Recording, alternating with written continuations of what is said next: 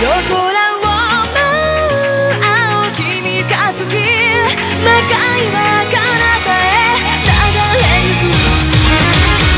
مانگا و کمیک دو رسانه محبوب برای تعریف کردن داستان هستند از هر سنی مخاطب و در هر ژانری عنوان دارند هر فصل و هر جلد پر از شخصیت های جالب، معماهای تازه و وقایع هیجان انگیزه که مخاطب را تا قسمت بعدی میخکوب می‌کنه.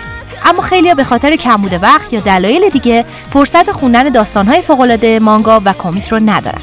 بعد از استقبال شما از داستان توکیو غول در پادکست یوری بر رادیو تصمیم گرفتیم پادکست جدیدی برای اون دسته از عزیزانی درست کنیم که به هر دلیلی نمی‌تونن مانگا و کمیک بخونن و ترجیح میدن این داستانها رو گوش کنن. در پادکست راوی قصه محبوب ترین مانگاها و کمیک های جهان رو براتون تعریف می‌کنیم. راوی کاری از یوری بر رادیو.